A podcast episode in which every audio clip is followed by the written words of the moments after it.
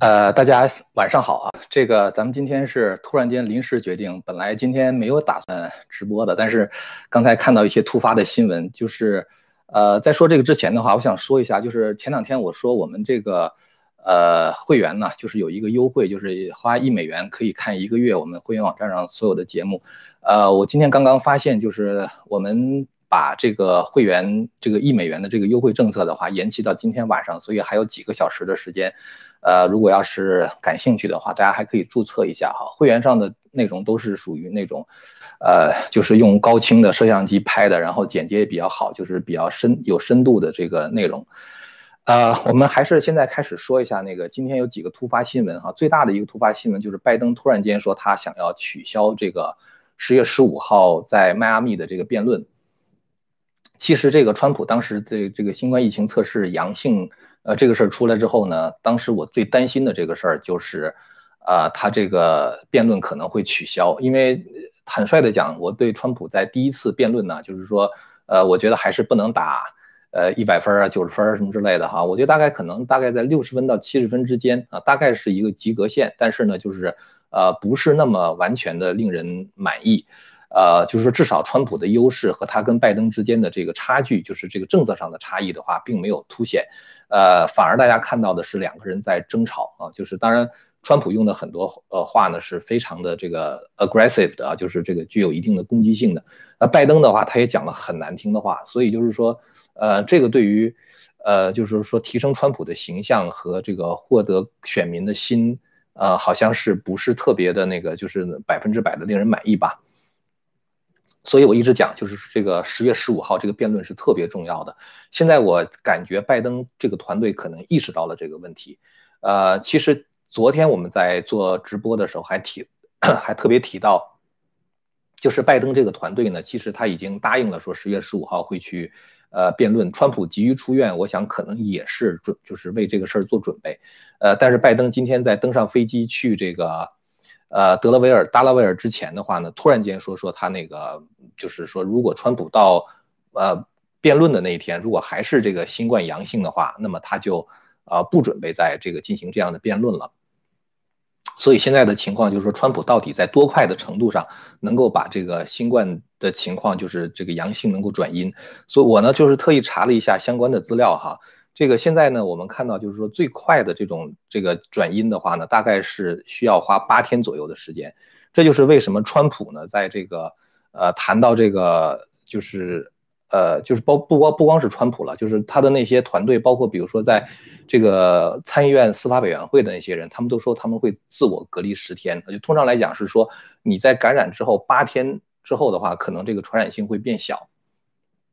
那么就是说呃。嗯，快的话，一个星期之内就可以转阴。所以呢，就是说，呃，我们现在其实可能有两个观察点哈，就是一个是川普这个新冠转阴的这个速度哈，就是到时候能不能测试出来一个阴性的结果，这是第一点。第二点的话，我觉得推动拜登来辩论的话，一个非常关键的就是明天晚上，呃，就是这个彭斯和贺锦丽之间的辩论，就是两个副总统候选人之间的辩论。按照美国的这种传统的话，副总统候选人的辩论只有一次，呃，而这一次的话呢，就是他是美国史上最令人关注的一个副总统候选人的辩论。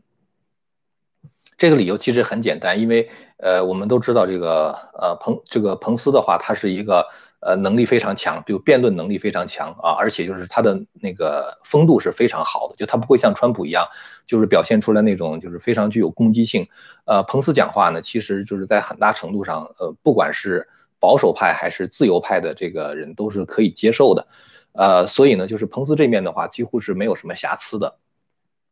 而那边的话，就是民主党这边的话，贺锦丽，因为他本人是相当极端的一个人，所以说呢，就是他很有可能。就是他在很多关键问题上，就是比如说是不是 defend the police 哈，就是这个减少警察的这个给警察的这个呃拨款呢，包括就是这个就是 late term abortion 哈，就是说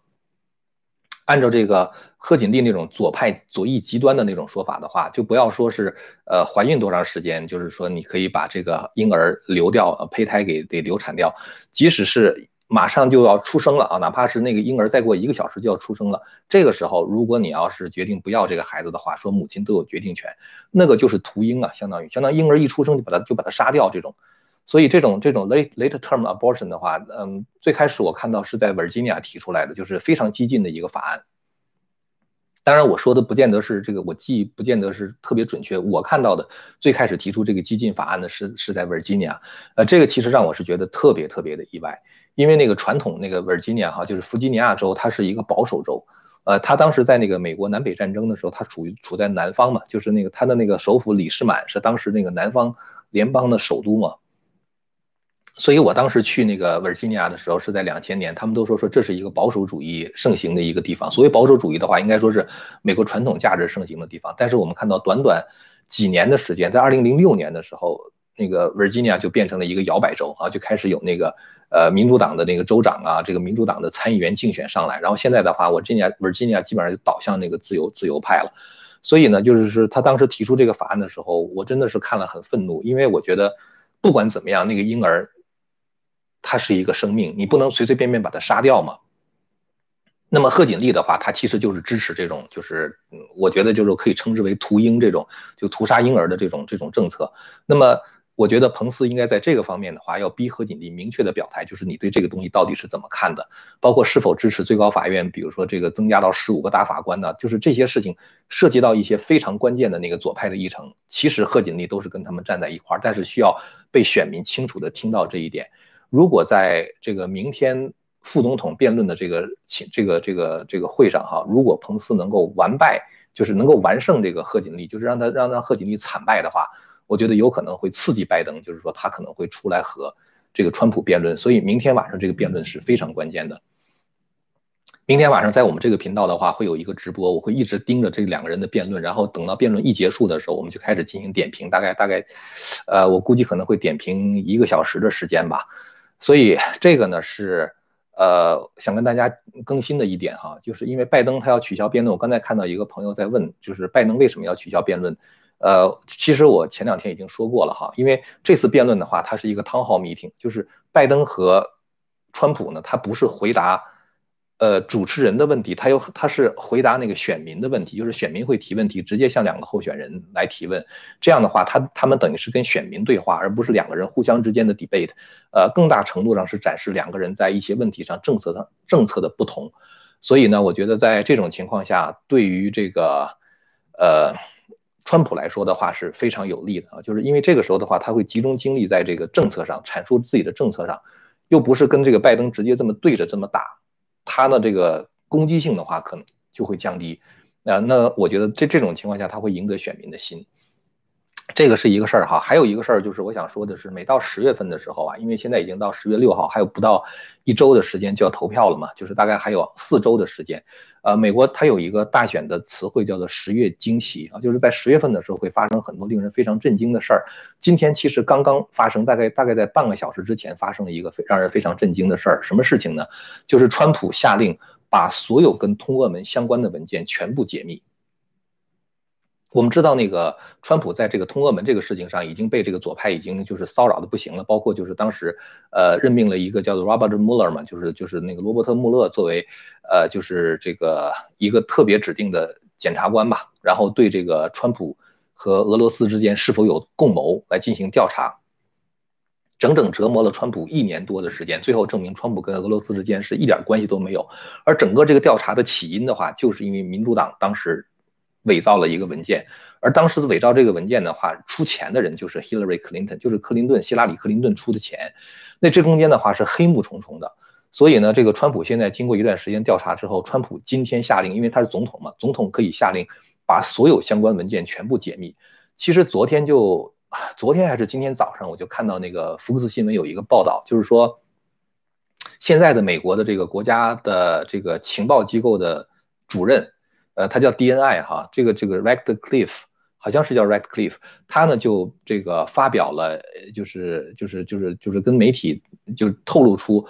呃，实际上当时这个川普的通俄门是怎么起源的呢？是当时的 CIA 的 Director 啊，就是当时这个联邦调查就是中央情报局的主任啊，这个人呢叫做 Brennan，这个 Brennan 呢，他给奥巴马写的一个便条，这个便条现在被发现了啊，被揭示出来了。那个便条是在七月二十八号的时候写的。那个便条的内容的话，就是说 Hillary Clinton 当时那个希拉里克林顿不是跟川普在竞选这个这个总统吗？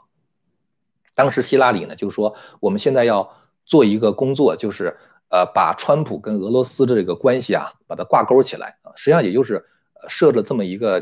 就是散布这些假新闻，然后打击川普，目的是什么呢？克林顿希拉里克林顿当时讲的非常的清楚，是为了转移对 Hillary Clinton 邮件门的那个注意啊。这个事儿我觉得，如果你关注美国的政治的话，都知道当时那个希拉里克林顿呢，他把他的那个就是那个邮件。本来他作为国务卿的话，很多事儿都是应该加密的嘛，在邮件上放都是应该是加密的嘛。那个邮件应该是放在国务院的那个邮件服务器上，结果克林顿呢，在自己家的地下室设了一个服务器，然后把国务院那些加密的那些应该是加密的那些那个就是甚至是甚至是那种那种机密级的那那些邮件的话，都转到他自己家的地下室的服务器上。然后的话，包括他的那个就是什么清洁清洁工都能看到他的邮件。这样的话，等于是对美国的国家安全造成了很大的这个问题。而这个东西的话呢，其实很多人怀疑，就是中共早就已经 hack 进他的那个服务器，把他那些邮件都盗走了。所以当时美国的那种外交政策，几乎对中共来说是没有没有秘密可言的。所以这个 Hillary Clinton 做这个事儿本身就是违法。而当这个司法部要进行调查的时候，克林顿把他那个整个那个邮件啊，就是那个硬盘全部砸毁啊，然后的话还放到那个酸液里边去泡。就造成就是这个邮件上这个服务器上所有的那个那个硬盘上的那个数据的话都不能够再 recover，而希拉里从那个邮件服务器上删掉了三万三千封邮件，那三万三千封邮件的话，应该是有很多很多就是希拉里自己的那个黑幕的，包括他和克林顿基金会的相关的黑幕，他全给删了，所以你想恢复那个文件都恢复不了，呃，这就其实就是这个。干干预司法了，就是这实际上是对那个司法调查的一个最大的这种，就是呃，就是就是怎么说呢？就是不配合。这在美国的话是违法的，但是呢，因为当时整个的那个联邦调调查局，包括这个美国的当时的司法部，呃，就是奥巴马政府全都是跟克林顿站在一块儿的，想方设法的洗白他，就是不去不不对他进行追究法律责任。所以整个这个过程的话呢，就是呃，就是里边一定是特别特别多的黑幕。那么现在川普的话呢，就是现在把相关的文件要全部解密，解密之后的话，我觉得就是可能会对民主党阵营，包括那个就是呃奥巴马政府啊，包括其实整个这个事儿哈，就是对川普这个呃这种这种骚扰、这种造假、这种阴谋，拜登是一定卷入其中的，其中还包括那个那个 Susan Rice，就是有很多民主党的大佬都是卷入其中的，所以川普现在下令把这个事情解密的话，我想可能会对民主党造成一定的。就是一定的打击哈，所以这个也是十月惊奇的其中的一件事儿吧，应该是。这个川普的话呢，他现在就是说准备为这个呃辩论还是在做着准备哈。同时的话呢，对于川普来说，现在最高优先等级的事儿就是通过最高法院大法官的任命，就是那个 Amy Coney 呃 Barrett 啊，就是我们叫做 ACB 哈，通过这个大法官的任命。现在呢，这个川普他说我们连那个。经济刺激法案，我们现在都不谈了啊，因为川普其实一直是想通过这个经济刺激法案呢，能够让这个，比如说这个能够得到一笔钱，然后的话帮助中中小企业把美国的经济赶快拉上来。但是民主党的话拼命阻挠这一点，因为民主党希望川普的经济是一塌糊涂的。这样的话，我们知道每次大选的时候，当时的经济情况几乎是大选中的一个决定性的因素。就如果经济不好的话，那么这个寻求连任的那个总统的话，他就很很难。就是很难被连很难这个就是是被大家再选一次吧，再选上来。所以呢，民主党想方设法希望川普的这个经济把他希望把国家的经济搞坏了，所以他们就想方设法的阻挠这个川普就是 reopen，就是让这个国家经济重启。同时的话呢，他们在想方设法的就是阻挠川普通过这个这样的一个呃，就是这个这个刺激经济的法案。怎么办呢？民主党他们当时就提出，在这个法案中增加了很多很多对那个民主党州的补助。他们当时提出这个法案，大概内容是两万四千亿美元，因为有很多民主党的州，像加州啊，像纽约州啊，就是这个明尼苏达呀，就是这个很多很多的民主党运营的州，几乎都是破产的，就是他的那个那个州的财政是破产的，很多城市的财政是破产的，所以他们希望这个川普能够通过这样的一个刺激法案的话呢，能给这批民主党州一大笔钱，干嘛呢？他们又可以给发福利，完了之后让那些人去选那个投民主党的票。川普说 no，我们那些工作非常努力的纳税人拿来的钱不能给那些民主党的人拿过去，就是说呃发福利，然后为他们去争取选票嘛。而且我觉得这这不合理，对吧？我努力干活，为什么我挣的钱要去养懒汉嘛？所以川普这个事儿坚决不同意，坚决不同意的话，这事儿卡在这儿了。我记得我忘记了是八月份还是七月份的时候，当时川普就是说我们马上就把第二批那个就是这个支票的话就给美国的民众寄过去了，到现在也没寄过来，是因为当时民主党极力的阻挠。然后川普现在说什么呢？川普现在说我们不谈了这个事儿，你们不是不想那个通过这个刺激法案，或者说你们一定要让我们去支援那个民主党州吗？民主党运营的那些已经破产的城市吗？我们不干。他说我们把这事儿挪到十一月三号大选结束之后再说。然后川普说：“我们现在集中精力干什么呢？所有的参议院，就是这个参议员，全速的尽快通过那个 ACB 这个大法官，就是巴雷特那个法官的任命。所以川普现在已经把这个大法官任命放在一个特别重要的位置上了。今天有一个朋友发一个短信问我，他说：‘这个你觉得十一月三号那天大选当天晚上会不会知道大选结果？’我说我我很不乐观，呃，因为就是现在有很多州它是邮寄选票嘛，所以那个时候可能会有很多的选票回不来。”除非是一种情况，就是那个那些摇摆州，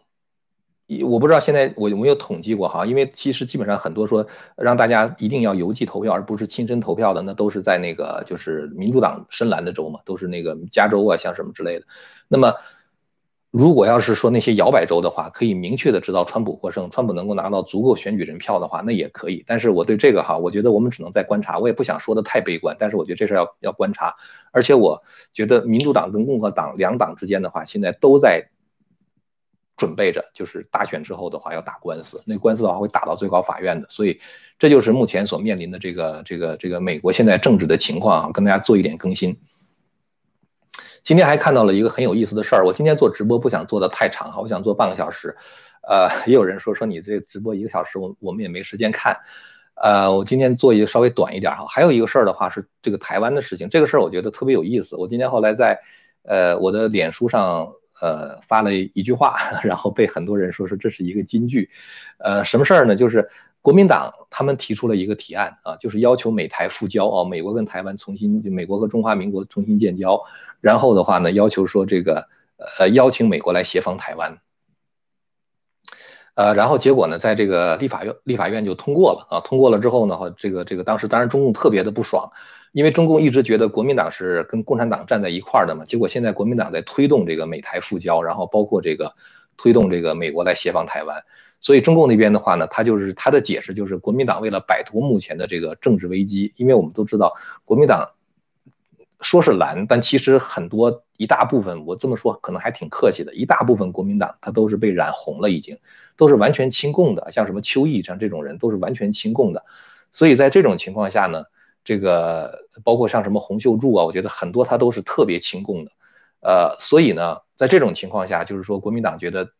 共产党这样的一个邪恶的东西，你跟他绑在一块儿的话，那你再大选的话，你也没机会了嘛，就是台湾的人民不会选你嘛。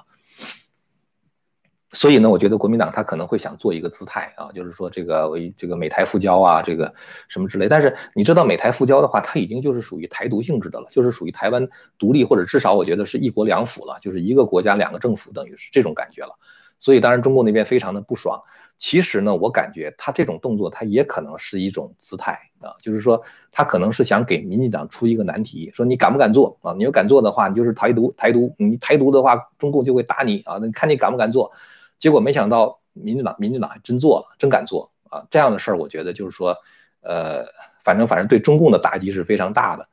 呃，所以后来我就留了一句话啊，就是在我的脸书上，我讲这个这个事儿的时候，我就贴了一句话，我说不管是谁搬起了石头，最后都砸了共产党的脚啊！所以我觉得这个这个这个事儿，我觉得可能是共产党特别恼火的一件事情。有人就说说，如果要这样的话，那是不是意味着共产党如果真的是比如说美台建交啊，或者是这个？呃，美国答应协防台湾，台湾的话会不会造成两岸的战争？这个我们以前多次讲过了哈，我不重复了，绝对不会的啊！中共没有这个胆量。其实中共反而害怕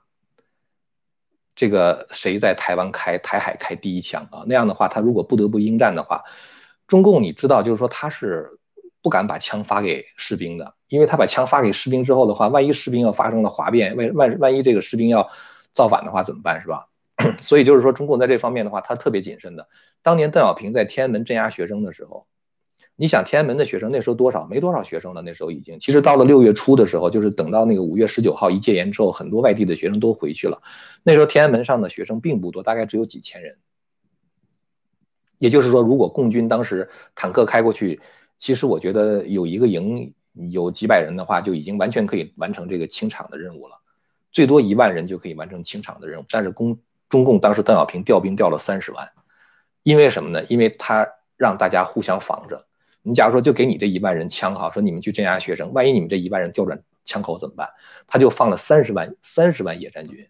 让这一万人去执行。这一万人在执行的时候，他在想，万一我调准调转调转这个枪口对着中共的话，那还剩下那二十九万，他们可能不是跟我们一条心的。他们如果站起来保卫中共的话，那我就很危险。所以他那个三十万不是说你需要三十万人，他是需要二十九万人去看着那三看着那一万人，他是让大家互相之间都不知道别人心里边想什么。完了之后，出于一种自保的目的啊，出于一种就是这种这种算计啊、害怕呀什么之类的，他就最后服从命令，他是那种算计。而且你想，当时在镇压学生的时候的话，他并没有给那么多重武器嘛，就是坦克什么之类的，是吧？机枪啊。所以呢，也就是说，他如果真的在台海开战的话，那就不是那么简单的了，就是不是他不是坦克的问题了，那个飞机呀、什么导弹呀、什么之类的话，你就得都得投入嘛。那他怎么能保证说真正去打仗的那个人，他不会在战场上突然间反戈一击呢？所以我觉得，从各种各样的迹象感觉的话，中共他都不敢做这个事儿啊，不敢在台湾开战的。呃，今天的话，关于美国的大选哈，就是几个惊奇的事儿啊。一个是这个拜登说他不想辩论，然后我觉得呢，明天的辩论啊，我们在这个频道上直播那个点评，就是可能会是能够推动拜登不得不参加辩论的呃一个重要的方式吧。啊，然后的话，我们说了一下这个川普现在在全速的想通过这个最高法院大法官的任命啊。再有一个的话，就是川普解密了当时这个就是。川普的这个通俄门这个事情，整个后面的相关的文件啊，就相关的阴谋。最后的话，我们说了一下这个台湾这个事儿哈，就是这个台湾国民党提出的这个说美台复交和和这个邀请美军协防台湾的事儿啊。今天的话就跟大家说这么多哈，呃，可能有刚上来的朋友，我再说一下，就是呃，现在这个一美元呢，就是可以订我们那个希望之城的会员网，就是可以看一个月的那个所有我们的节目。呃，这个事儿的话，再过。几个小时啊，到美西的今天晚上的十一点五十九分，大概还有四个半小时吧，就就过期了。所以如果大家愿意花一美元看看我们里边都有什么样的这个节节目的话，大家可以去看哈。我把那个链接已经贴在这个这个这个节目的描述之下了。呃，现在是十点二十二分，咱们花八分钟的时间吧，看看大家有没有什么问题，我可以呃跟大家在这里边交流交流的。呃。OK，现在好像大家都是呃呃说有一个朋友想问一下，假如川普胜选，中共下一步会怎么做？呃，会不会派人去谈和再拖四年的时间？没有这个机会了，已经。我觉得如果川普要当选的话，对于中共真是末日临头了。我昨天其实已经提到过，说川普如果呃要是上台的话，他必须得考虑到自己的历史定位问题，像什么减税啊，像什么这个签订这个什么 NAFTA 协议啊。呃，像什么这个川普，比如说这个，呃，就是这个跟中美贸易战，这都不能作为他的政治遗产。可能中东和平进程会作为一个政治遗产啊，但是就是说大家不会像记住那个美里根灭掉苏联那个结束冷战那那样记住他。所以我想，川普他很有可能在第二任期的话，大力的推动灭共啊，这是他的这个会是他一个非常重要的一个政治遗产了。所以呢，这个。川普在第二任期的话，因为他没有连任压力了，所以很多事儿的话，他会放开手脚的去干。呃，中共有什么应对策略？我觉得中共没有什么应对策略。中共现在已经是无路可走。中共现在唯一能够做的就是希望川普不要连任。但中共他有一个问题，就是一般人的话，他会他会祈祷是吧？哎呀，求求这个神呐，来来这个保佑一下。中共又是一个无神论是吧？所以他也祈祷也没地儿祈祷，只能就这么硬拖着啊。所以现在中共的困境就是这样，无路可走。嗯，呃，现在好像大家在在在在讲的也是自己的这个一些一些意见哈，没有没有什么更多的问题，呃，反正我觉得就是说，在这个目前的情况下哈，其实很多事情你看起来是一个小事儿啊，但是这个小事儿呢，实际上对这个整个这个就是这个呃国际这个格局的影响是特别大。呃，很很多人他其实可能最开始我们对这个香港的事情都估计不是很足哈，就是最开始说说香港如果中共镇压的话会怎么会怎么样？当时我们做了很多的分析嘛，当时我们就觉得说这个香港这个事儿如果中共镇压的话，那会就是国际社会会反应非常强烈。我们就没有想到中共他会通过一个国安法，但中共通过国安法跟那个镇压起到的那个效果是一样的，等于是香港没有流那么多的血，因为如果镇压的话，香港会流很多血嘛，所以当时我们忧心忡忡的。但中共通过这个国安法的话呢，香港没有流那么多血哈，这是一方面。另外一方面的话呢，反而也是起到了跟镇压同样的效果，就是让国际社会看到了中共这个流氓的嘴脸。然后国际社会就会讲说，哦，你当时签订的中英联合声明，一个在联合国备案的这个法律文件的话，你都不认账，那么你其他别的协议我们也都不相信。然后的话，各国很生气，开始制裁中共。这制裁中共的话，我觉得会给中共的这个它的那个经济上带来很大的问题。呃，我曾经那个跟大家谈过嘛，二零一八年，当时我看到的是，我在二零一九年的时候特意特别去那个商务部去查一个报告，就是外商投资。发现二零一八年整个一年百分之七十的外资是来自于香港，所以如果美国要是把香港这个金融中心的地位给掐死的话，那中共的外资一下子就会减少非常非常多。这这这个对中共打击也是巨大的啊。然后的话，这个由于香港问题的话，这美国也好，欧盟也好，就会形成一个联盟，然后去对抗这个中共。呃，今天还是昨天，好像是今天吧？那个在日本正在召开一个一个会议嘛，就是那个四个盟国的会议，就是美就是日本。澳大利亚、印度和美国，他们组成的一个盟国。这个盟国的话，过去是十年的时间，基本上处于沉睡的状态。就是虽然说有这么四个国家互相沟通的机制哈，但是呢，其实他们没有什么事儿可做。但是现在的话呢，由于中共在这个南中国海也好，在印度也好，就是带来的这个问题哈，就是使得这四个国家就完全联合起来，成为一个地区性的结盟，或者说是亚洲版的北约。呃，现在他们正在日本开这个会，就是在谈这个问题。所以我觉得就是说，中共他嗯跳得越厉害，最后的话给他带来的这个结果的话，就是国际上就是对他的这个围堵就越严重。呃，刚才好像有很多问题都给滚动上去了哈，川普能逆转逆转连任吗？哎呀，这个就说到现在美国民调的问题了，就是美国的民调到底可信度有多大？我现在是有点糊涂了，已经就是原来在二零一六年的时候，当时看那个民调啊，感觉就是这个。呃，对川普很不利嘛。那个时候的话，我基本上就是看那个拉斯穆森的那个民调。拉斯穆森的民调对川普来说的话是最有利的，就是因为他虽然落后于 Hillary Clinton，但他一一直是在这个误差范围之内上下波动。呃，但是二零一八年的时候，当时看那个民调的时候，就觉得有很多那个民主党他们会当选嘛，就是民主党他们会这个把那个国会就是众议院翻盘，变成那个民主党为主导。那个时候看民调的时候，我也是很乐观啊，我就觉得。二零一八年的民调跟二零一六年的民调是一样的，特别当时刚好那个 Kavanaugh 就是那个 Brett Kavanaugh 那个大法官任命那个事儿刚刚过去，当时共和党非常火大，共和党那些人都非常火大，所以我就以为这个二零一八年那个选举啊，共和党仍然能够保住众议院的多数席位，但是后来共和党没有保住他们那个众议院。这个事儿其实对我来说的话是一个比较意外的事情啊，就是民调是那么说的啊，最后的话实际上也是那么发生的。后来我想怎么回事呢？因为美国的总统大选的话，它是那个用的是选举人团制度啊，它不是看那个 popular votes 啊，不是看普选票，看的是那个选举人团的票。所以你拿下关键州的话，你就能够拿下那个呃总统的这个位置啊，就是哪怕是在普选票中落后啊，其实川普在普选票确实落后于那个 Hillary Clinton。然后的话，当时小布什当选的时候，普选票也是落后于那个 Al Gore 的，但是呢，他拿到的选举人票足够就可以。那么现在的情况就是说，在这次2020年大选的时候，有没有可能说众议院仍然被民主党把持？这个其实是我的其中的一个担心啊。如果是那样的话，那 Nancy Pelosi 的话，可能还是继续做他的那个 House Speaker 哈，就是那个众议院的议长。那么也有人说，说民主党这个其实这次他会输得很惨。呃，从常识上来讲的话，我感觉民主党应该输得很惨，因为那个民主党的政策实在是太不得人心，他把整个国家搞乱了啊。然后的话，他这个在国家这个制造分裂，然后想方设法的话，不让这个川普，这个这个把美国的经济搞好。那么，我为什么又有一点担心？为什么有一点担心呢？是因为上一次二零一六年大选的时候，有人就说说是二零一六年当时投川普票的人，这次没有理由不投川普的票。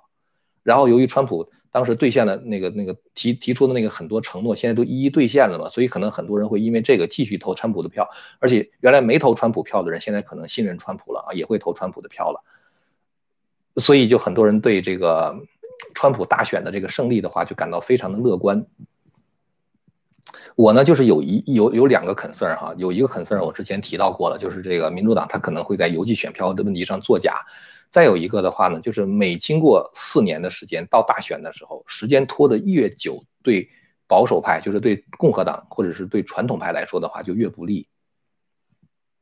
我之前曾经说过哈，就是因为就是说现在这个学校教育啊太左了，现在。这个人的这个道德下滑是特别特别快，就像我就是这个在呃刚才举的那个例子哈，维吉尼亚，我刚到维吉尼亚的时候，两千年，我我当时到那个那个美国来留学嘛，从中国到美国，两千年的时候来美国留学，当时就感到美国的这个这个维吉尼亚哈，他的那个呃保守的那个理念是非常强的，保守保守派理念是非常强，呃，当时我们维吉尼亚两个参议员全都是共和党。然后呢？结果后来那个选州长的时候，那个共和党的那个州长就就败选了。后来那个马克沃纳就当了那个我们维吉尼亚的州长。马克沃纳他就是一一个民主党人，所以那个时候的话已经有一点点这种就是呃变化了。然后结果后来到两千零六年的时候，我们维吉尼亚有一个参议员叫 George Allen，呃，我对他印象特别好。然后呢，就是他的那些那个 town hall meeting 啊，就是他他他那个那个 meeting，我们那时候开车开一百多迈，两百多迈。然后去见他，然后在唐浩米顶上能够跟他对话，对他印象非常好。结果后来他当时在那个两千零六年那个参议院选举的时候，以微弱的优势败给了另外一个，我忘记了那人叫什么，我忘记了。就当时我去那个，呃，就是那个他们那个竞选的那个酒店的时候，我还觉得那个人没戏呢。结果后来那人还当选了。然后紧接着的话，就是说今年两个参议员，原来两个参议员全是共和党，结果后来就全都变成民主党了。而且就是最近几次大选。维吉尼亚全都是变成了民主党，就投民主党，就几乎已经变成了一个非常稳定的蓝州了。我去的时候是红州啊，我去的时候是倾向于共和党的，就是短短六年的时间，六到八年的时间，这个事儿就翻转过来了。就是我想说的是什么？就是这个保守理念被放弃的是非常非常快的，而川普从二零一六年到现在的话，又过了四年的时间，持有传统理念的那些老年人。很多人可能都死去了，新一代年轻人够了十八岁了，他们在学校里面又经过四年的洗脑，又出来这么一批人，他们是支持这个自由派的。而当年川普本来赢的就非常的，那个、那个、那个、那个领先的那个就是就非常少嘛。你看在很多州的话，他百分之一点几，甚至百分之零点几，那个那个微弱的优势赢了。那随着这个四年之后的话，一批人。传统理念的人死去，老老老就是老老了之后死去，然后又成长出新的年轻人，所以其实我觉得就是这一次大选的话，对于我们来说真的是特别特别的关键，它决定了美国未来的走向。这次大选真的成功的话，即使川普成功连任的话，也只是为我们赢得四年的窗口。这就是为什么我在九月十三号那天做那个一六一九项目的时候，我就一再说，我说我们真的是留给我们的时间并不是特别的多。我们必须得从教育抓起啊，让美国这整整一代人，让他们能够重建这种传统的理念啊，这个事情是任重道远。当时在那个就是杜威在建这个 Teachers College 哈，就是那个他就是杜威就是一个进步主义者嘛。当时全美国三分之一的教教这个学校的校长都是杜威培养出来的，所以呢，整个那个这个自由派的理念就是这样，完全都就是这个这个就是迅速的在整个这个美国。从大学到这个，就是从这个 K twelve，从那个 kindergarten 哈，就幼儿园到那个到高中，然后再到大学，很快就被那个自由派就给占据了。占据之后的话，你看现在这个这个教育，我我的我的一些朋友就说说那个，哎，他的那个孩子啊，就是在家都是好好的啊，你从小教育他嘛，用传统理念教育他，告诉他你说这个做怎么做好人呐，就是怎么呃保守这个传统的价值观呐，勤劳啊什么之类的，结果到大学一出来。这个孩子就毁了。我听到今天我听到两个故事，一个一个孩子是普林斯顿毕业的，你想那是全美国多好的那个大学呀，那顶尖的大学，普林斯顿毕业的，完全可以就是说那个找一个好工作养活自己啊。他不，他说他说我要自由，呃，干什么呢？就是他就变成了一个 freelancer，他也不找一个正式的工作，就每天就是到这 tutor 这个 tutor 那个数学 tutor 那个那个那个物理，靠这个挣点钱，像打零工一样。就是他他不愿意工作。然后还有一个人也是，他本来找了一个特别好的工作，也是很好的学校毕业的，然后他觉得被人管很不爽，就辞职了，主动辞职了。然后干嘛呢？在家打游戏，一天打十个小时的游戏。所以你就觉得，哎呀，我就觉得美国的这个大学简直就是一个专门毁人的地方啊！我所以我就说，我们要是不能够把这个教育，美国的教育，就是说把它带回到这个保守理念上，那对于美国来说的话，真是灾难性的，一代一代的人就这样被他们给毁掉了。呃，今天咱们也说了这么多了哈，说了大概我本来是想讲三十分钟，咱说了三十五分钟了，咱们今天就到这儿吧。明天的话，我们在这个频道上会继续给大家讲那个就是两个副总统候选人的辩论哈。如果大家感兴趣的话，再来关注。好了吧，那就咱们今天就到这儿，感谢大家的收看。咱们，呃，哎，你们那个什么，要是呃现在还有人感兴趣的话，现在刚刚上来的哈，那个一块钱的那个，呃一块钱的那个还是就是订那个我们会员还是。蛮值的哈，看一看我在上面做的节目，其实有很多东西也是我很想跟大家说的话。呃，另外的话，很感谢大家，就是刚才有一些人给我们赞助哈。其实我不太喜欢打赏这种说法，打赏的话感觉好像是一种恩赐。我觉得我们是平等的，就是虽然我可能说的比较多一些啊，大家可能提问题提的多一点，但是我觉得我们是平等的一种交流吧，一种思想的交流，也不是你们赏赐给我什么，也不是我在呃。在在在教导你们什么东西？我觉得就我们就有这么一个平等交流的机会。如果你觉得我的提供的这个信息的话还有一点这个用处啊，然后的话你觉得可能会对你们来说的话会有，就是说觉得呃对于你们这个了解现在的这个新闻呐，包括这个时事分析啊什么之类有所帮助，而且又想支持我们的话，你可以给就是给我们一些赞助吧。我我我更倾向于称称它作为赞助，钱不要多啊，我觉得。呃，我我讲的这个，今天在这说这